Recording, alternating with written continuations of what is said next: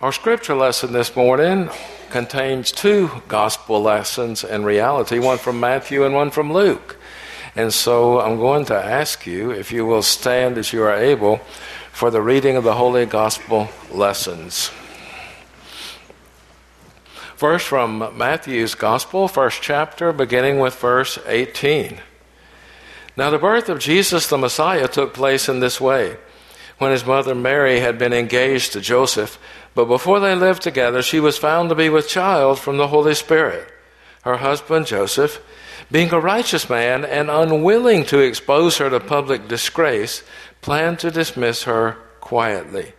But just when he had resolved to do this, an angel of the Lord appeared to him in a dream and said, Joseph, son of David, do not be afraid to take Mary as your wife, for the child conceived in her is from the Holy Spirit.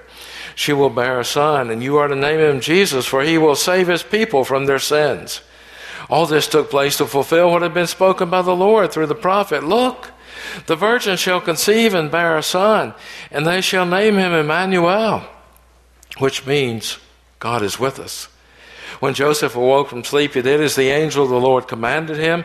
He took her as his wife, but had no marital relations with her until she had borne a son. And he named him Jesus. And our second gospel lesson, this time from Luke's perspective, Luke chapter 2, beginning with verse 1. In those days, a decree went out from Emperor Augustus that all the world should be registered. This was the first registration and it was taken while Quirinius was governor of Syria. All went to their own towns to be registered. Joseph also went from the town of Nazareth in Galilee to Judea, to the city of David called Bethlehem, because he was descended from the house and family of David.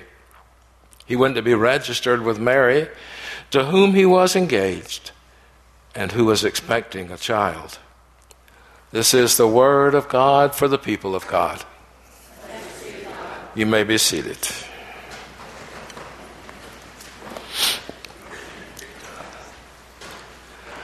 On this second Sunday in Advent, I want to continue with the series of messages that we started last week on the first Sunday in Advent. What the baby saw. Who were the faces around the manger on that holy night? And then later, who were the faces in the temple? And then later still, who were the faces in the house when the three strangers, the three magi showed up. What was this little one seeing? What did he think? Who were these people? Last Sunday, on the first Sunday in Advent, we talked about Mary. And this Sunday, today, we're going to talk about Joseph. Next Sunday, the third Sunday in Advent, is going to be a Sunday morning of mostly music tied together with some narrative readings. But in our Advent devotional and in a couple of other ways, we're going to refer to some other faces around the manger. These were the critters, these were the creatures, these were the animals whose stable had been invaded by this different kind of family. And then on the fourth Sunday in Advent, on December 23rd, we're going to look at the shepherds. Folks who were sort of low down on the socio-economic totem pole, but who played such a role in this Christmas story. And then on Christmas Eve, we're going to think about the angels that surrounded the manger that, that announced good news of a great joy to all persons who would listen, who would hear. And then on the Sunday after Christmas, December 30th, we're going to talk about two old, old folk in the temple who had been waiting a long time to see this promised child. What did the child think when he looked into the faces of Simeon and Anna. And then on January the 6th, the day of Epiphany, which happens to fall on a Sunday this year, we're going to think about the three strangers, the wise men, the king who came to the house where the babe and his family were. What about those faces around the manger? But for today, there's Joseph. He's mentioned only a few times in the New Testament and then almost exclusively in the birth and childhood stories of Matthew and Luke. Mark's gospel has nothing to say about Joseph. There's no birth story in Mark's gospel. And John's Gospel, which has that beautiful prologue, and the Word became flesh and lived among us, full of grace and truth, tells the Christmas story in a different way and refers to Joseph twice, actually refers to Jesus as the son of Joseph. Since Joseph appears consistently as the father or the foster father of Jesus, references to him drop out rather early in the gospel story with the inference that perhaps he died while Jesus was still very young and was not a part of Jesus' adult life. Otherwise, he probably would have left a larger imprint on the Christian tradition as we know it, as we have it today. The two genealogies of Joseph from Matthew 1 and Luke 3, though different, trace the descendancy through King David. And that's so important. Their aim was to show that Jesus belonged to the Davidic line, the greatest king in Israel's history to, to that time. Matthew and Luke wish to affirm not that Joseph was Jesus' actual father, but that he was his legal father, his earthly father. Some scholars have talked about Joseph as being the foster father of Jesus. Both Matthew and Luke speak of the virgin birth. From Matthew, we can conclude that Joseph was a resident of Bethlehem who settled in Nazareth because conditions were not advantageous in Judea under Herod Archelaus. He was kin to Herod, the evil one, Herod the Great. Luke states that Joseph lived in Nazareth prior to the birth of Jesus and journeyed to Bethlehem to meet the requirements of the enrollment, the census, the, the tax taking. Many ways to refer to what was going on where Caesar could keep his hand on these folks and stay in charge as he was of so much of the world at that time. It's uh, been suggested that the interest of pulling together these stories. Some folks call it harmonization. Take what Matthew said and Luke said and put it in, together in a way that makes sense to us.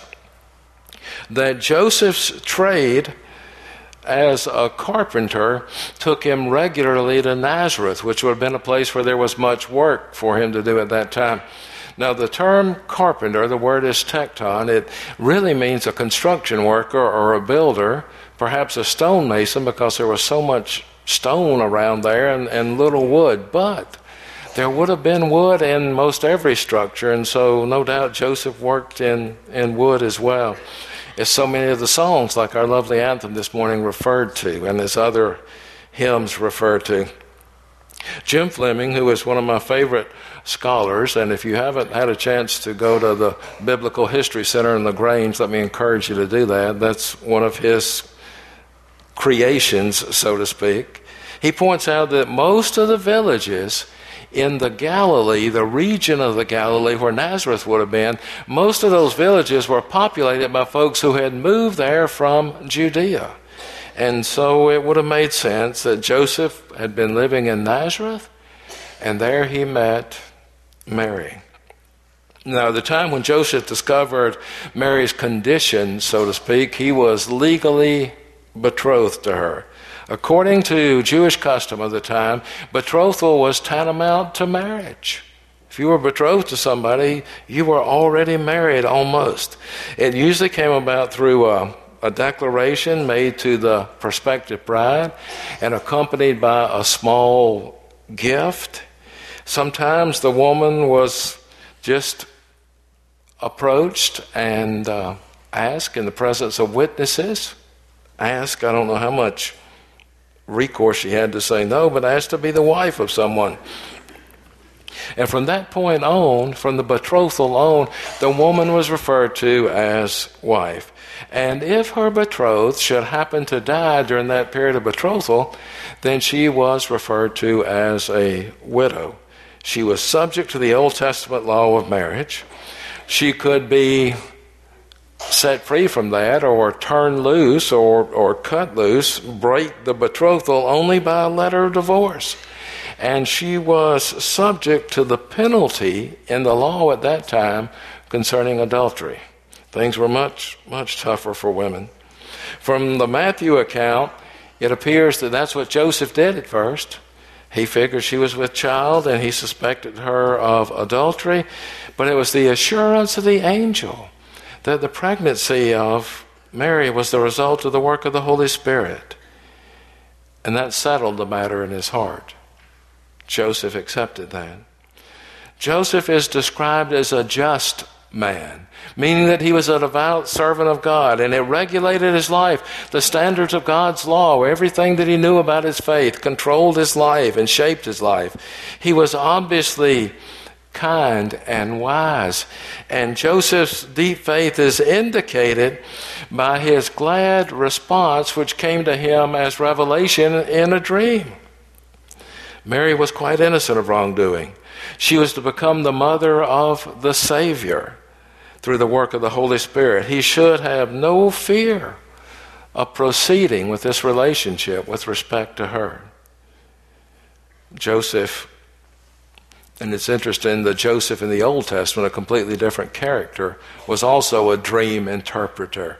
And this Joseph had much revealed to him through dreams. Luke 2, 1 through 7, we're told that Joseph and Mary journeyed toward Bethlehem to be counted in the census, the decree from Caesar. That's why Joseph had to go. You remember we talked about that last week a little bit? Mary was not required to go by the law, but she thought and said to Joseph, no doubt, don't even think about going to Bethlehem and leaving me to put up with all these wagging tongue gossips around the well in Nazareth. Because there she was without child and without husband. So she went with Joseph, and the child was born in Bethlehem. And Luke further reports the visit of the shepherds to the manger, the circumcision, the naming of the child on the eighth day, the purification rites and ceremonies, all these things according to the Jewish law. Jesus was just that. That was his ancestry, that was his background. And then the temple incident with Simeon and Anna, and we mentioned that, and we'll talk about that in a few weeks. And then they returned to Nazareth and the yearly pilgrimage of the parents to Jerusalem to the Feast of the Passover, which was a highlight for Jewish folks. And you remember the year in which Jesus was to be bar mitzvahed, so to speak. And he had gone up to Jerusalem with his parents, and then they started back. And they were a good ways toward home, and they realized we're missing somebody. I don't know if that's ever happened to you as a, a parent or not. One possible explanation is that when they went to Jerusalem, Jesus was still considered a child. When they came back, he was considered an adult. Children would have traveled with women and children in the middle of the caravan. An adult male would have traveled with the men on the front or the, the back of the caravan for security reasons. So it could be one of those things where Joseph thought he was with Mary and the children, and Mary thought he was with Joseph and the adults. But anyway, he was left behind with the rabbis and the temples where they found him. And that perplexing statement of his, Didn't you know that I must be about my father's business? Apparently, Joseph's authority in the home at Nazareth was respected by Mary's son Luke represents Joseph as a wise and kind and affectionate father to Jesus. Matthew pictures Joseph as frequently receiving guidance from angels in dreams. He was in touch with the Holy Spirit through dreams, which is an, maybe an unusual thing for most folk. He was told to flee into the land of Egypt until the hostility of Herod had passed, until the evil King Herod was, was dead and then to settle in Galilee when he came back rather than Judea. Matthew would agree with Luke. This is a kind and a caring father who would do whatever he had to to take care of his family, to protect his family, to get them out of harm's way, and then to bring them back to the place where God had directed. Most of us, don't you agree, would think that Joseph was a man of great character and great faith, a deep faith, somebody who lived a life of integrity.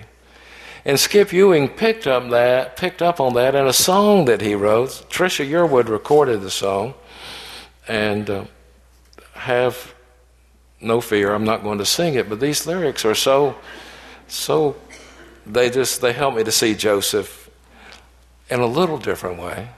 You may know the song. He was her man, she was his wife, and late one winter night he knelt by her as she gave birth but it wasn't his child. Yet still he took him as his own, and as he watched him grow, it brought him joy, but it wasn't his child. But like a father, strong and kind, and I believe he did his best. It wasn't easy for him, but he did all that he could. His son was different from the rest, but it wasn't his child. And when the boy became a man, he took his father's hand, and soon the world would all know why it wasn't his child. But like a father, he was strong and kind, and I believe he did his best. It wasn't easy for him, but he did all he could. He was God's child. Who was this Joseph in the life of Jesus? Perhaps Joseph's greatest gifts to Mary and the child included giving Jesus an inheritance and a name, an ancestry. In a likely scenario, if Joseph did indeed die before Jesus was grown, then Mary and Jesus would have been okay because Joseph had apparently made arrangements for Jesus and Mary to be cared for. And that wasn't always the case with widows and orphans way back in that day. Joseph and Mary doing what he could, trying not to focus on things that he could not do. And there were many things that Mary and Joseph could not control back in that day, in that situation. There was a conception by the Holy Spirit. There was the gossip in the village of Nazareth, no doubt, when Mary was with child in the tiny village, but they couldn't control any of that but they could leave town. And they did. They focused on what they could control and not on what they could not control. They could not control the census and the fact that Joseph would have to travel to Bethlehem to be counted, but they could control whether or not Mary would go with him.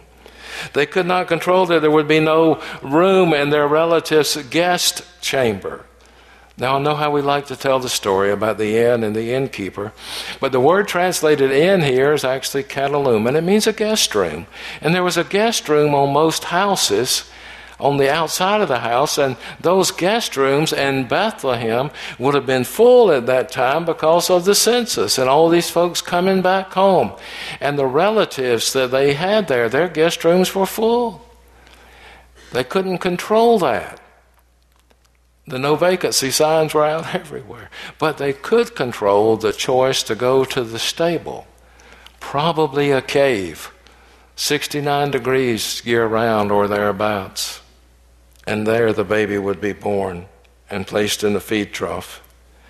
They could not control that the Magi would visit the paranoid King Herod, who would set out to destroy the child, but they could control how they would use the gifts of the Magi, and many think that they used the gifts of the Magi to pay for, to fund that flight to Egypt.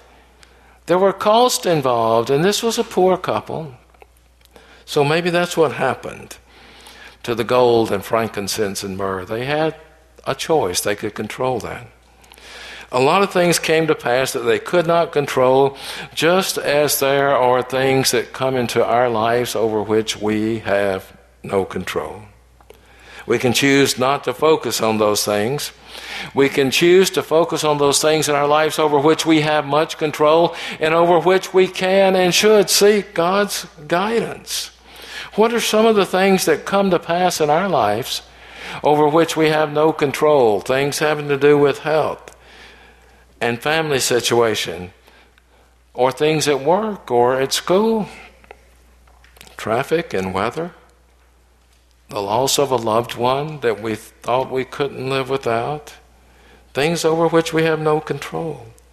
Could be that the story of Mary and Joseph is saying to us, don't worry so much about those circumstances over which you have no control in your life but prioritize attitudes and willingness to do the right thing and the willingness to act justly and responsibly over those things which we do have control. Focus not so much on the biggies that are beyond us, but focus and work toward right resolution for those things over which we do have control in this life.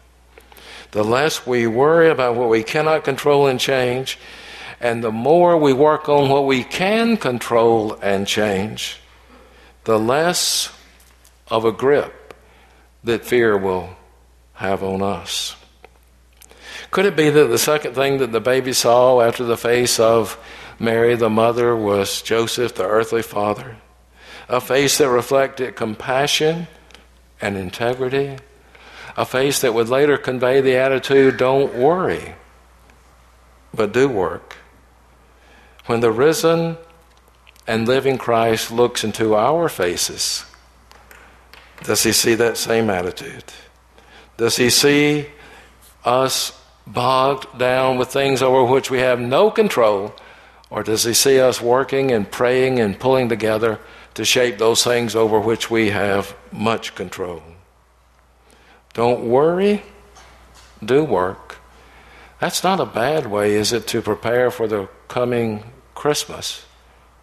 And really, that's not a bad way, is it, to prepare for the rest of our lives? Amen.